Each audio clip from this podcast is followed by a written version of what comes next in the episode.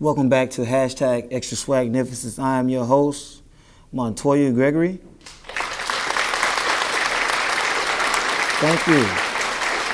Thank you.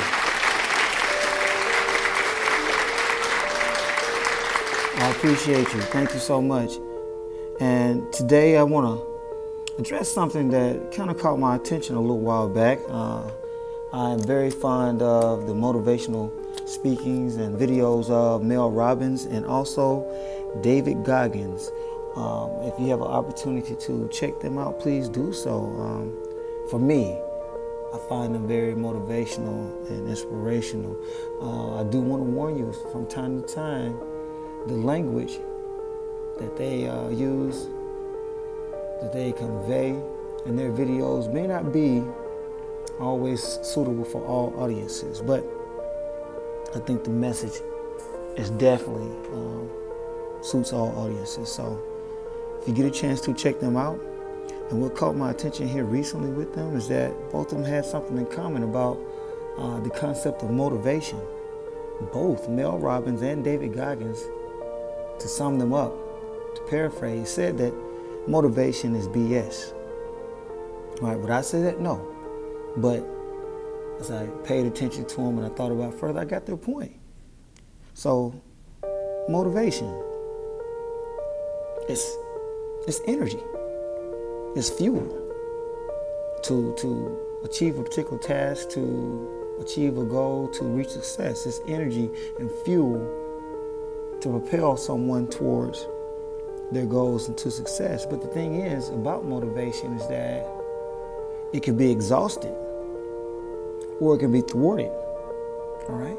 And so oftentimes we find that we need to be re energized. We need more motivation. We need to be refueled.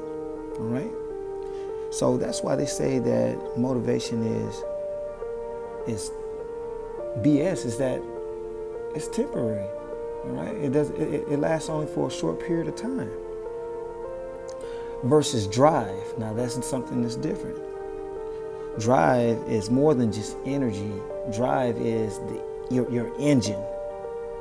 Drive is going to be your purpose, whatever it is that moves you in the direction of success. So, motivation is the fuel for your drive.